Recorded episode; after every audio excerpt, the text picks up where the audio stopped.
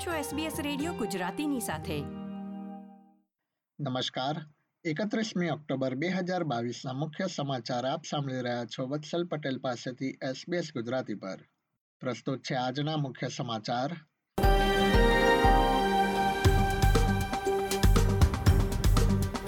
વાવાઝોડા બાદ વિક્ટોરિયામાં હજારો લોકો વીજળી વિના રહ્યા. ઓસ્ટ્રેલિયાના મોટાભાગના રાજ્યોમાં અઠવાડિયે કોવિડ નાઇન્ટીન કેસની સંખ્યામાં વધારો. અને રેડ ડ્રાઈવર મેક્સ વર્સ્ટાપેને સૌથી વધુ વિજયનો રેકોર્ડ નોંધાવ્યો. હવે સમાચાર વિગતવાર. વિક્ટોરિયાના દક્ષિણ વિસ્તારોમાં ભારે પવનના કારણે વીજળી કપાઈ જતા ચૌદ હજારથી વધુ લોકોએ વીજળી વિના રહેવું પડ્યું છે. સાઉથ ઓસ્ટ્રેલિયાના કેટલાક વિસ્તારો તથા મેટ્રોપોલિટન મેલબર્ન અને ગિપ્સલેન્ડના વિસ્તારોમાં રહેતા રહેવાસીઓને તેની અસર પહોંચી હતી. રાજ્યની ઇમરજન્સી સર્વિસને છેલ્લા ચોવીસ કલાકમાં મદદ માટે ત્રણસો પચાસથી વધુ ફોન આવ્યા હતા. બીજી તરફ ન્યૂ સાઉથ વેલ્સમાં પણ ભારે પવન શરૂ થાય અને તેના કારણે નુકસાનની આગાહી વ્યક્ત કરવામાં આવી રહી છે. સાઉથ ઓસ્ટ્રેલિયાના કેટલાક વિસ્તારોમાં પણ તોફાની હવામાનની શક્યતા વ્યક્ત કરવામાં આવી છે.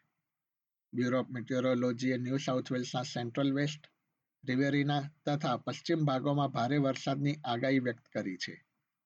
આ વિસ્તારોમાં રહેતા રહેવાસીઓને સાવચેતી રાખવા માટે જણાવવામાં આવ્યું છે.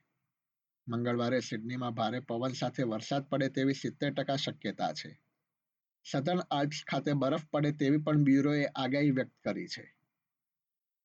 કેન્દ્રીય ટ્રેઝરર જીમ ચાલ્મર્સે કેન્દ્ર સરકારના બજેટને જવાબદારીપૂર્વકનું બજેટ ગણાવ્યું છે. તેમણે બજેટમાં જીવન નિર્વાહ ખર્ચ તથા ફુગાવાને વધુ મહત્વ આપવામાં આવ્યું હોવાનું જણાવ્યું હતું. બીજી તરફ વિરોધ પક્ષના નેતા પીટર ડટને વધી રહેલા વીજ ભાવ સામે સરકારની ટીકા કરી હતી.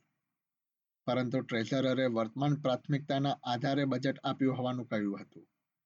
જોકે તેમણે જણાવ્યું હતું કે ગેસની ઊંચી કિંમતોના કારણે અર્થતંત્રને અસર પહોંચી રહી છે. ડિફેન્સ વિભાગે આ મહિનાની શરૂઆતમાં રેન્સમવેર એટેક બાબતે નિવેદન આપ્યું છે. ડિફેન્સ સેક્રેટરીએ તેમના કર્મચારીઓને જણાવ્યું છે કે આ ઘટનાને ગંભીરતાથી લેવામાં આવી રહી છે. અને તેમણે કર્મચારીઓને પોતાના પાસવર્ડ બદલી ટુ ફેક્ટર ઓથેન્ટિકેશન રાખવા સલાહ આપી છે. સરકારી અધિકારીઓના જણાવ્યા પ્રમાણે કોઈપણ ડેટા સાથે છેડછાડ કરવામાં આવી નથી. ઓસ્ટ્રેલિયામાં અઠવાડિયાના કોવિડ સમાચારો પર એક નજર કરીએ તો દેશના મોટાભાગના રાજ્યો તથા ટેરિટરીમાં કોવિડ નાઇન્ટીનના અઠવાડિક કેસની સંખ્યામાં વધારો નોંધાયો છે. તાસ્મેનિયામાં સૌથી વધુ ત્રીસ ટકાનો વધારો થયો છે. ઓસ્ટ્રેલિયન કેપિટલ ટેરેટરીમાં છવ્વીસ પોઈન્ટ પચીસ ટકા વિક્ટોરિયામાં ચોવીસ પોઈન્ટ ચાર ટકા વેસ્ટર્ન ઓસ્ટ્રેલિયામાં અઢાર ન્યૂ સાઉથ વેલ્સમાં તેર તથા સાઉથ ઓસ્ટ્રેલિયામાં દસ ટકાનો વધારો થયો છે. વિક્ટોરિયાના મુખ્ય આરોગ્ય અધિકારી બ્રેડ છટને જણાવ્યું છે કે એક્સબીબી અને બીક્યુ પોઈન્ટ વન પ્રકારના ચેપ, કુલ ચેપના દસ ટકા જેટલા થઈ ગયા છે, જે આગામી સમયમાં બીએ પોઈન્ટ ફાઇવ પ્રકારના ચેપને પણ પાછળ છોડી શકે છે. ન્યૂ સાઉથ વેલ્સનો આરોગ્ય વિભાગ પણ એક્સબીબી અને બી ક્યુ પોઈન્ટ વન પ્રકારના નવા પ્રકાર પર નજર રાખી રહ્યો હોવાનું જણાવ્યું હતું.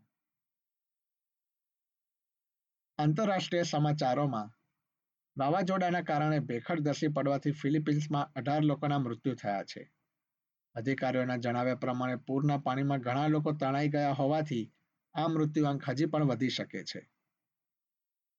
પાકિસ્તાનમાં ભૂતપૂર્વ વડાપ્રધાન ઇમરાન ખાનને લઈ જતી કારની નીચે આવી જતા એક પત્રકારનું મોત થયું હોવાના સમાચાર છે.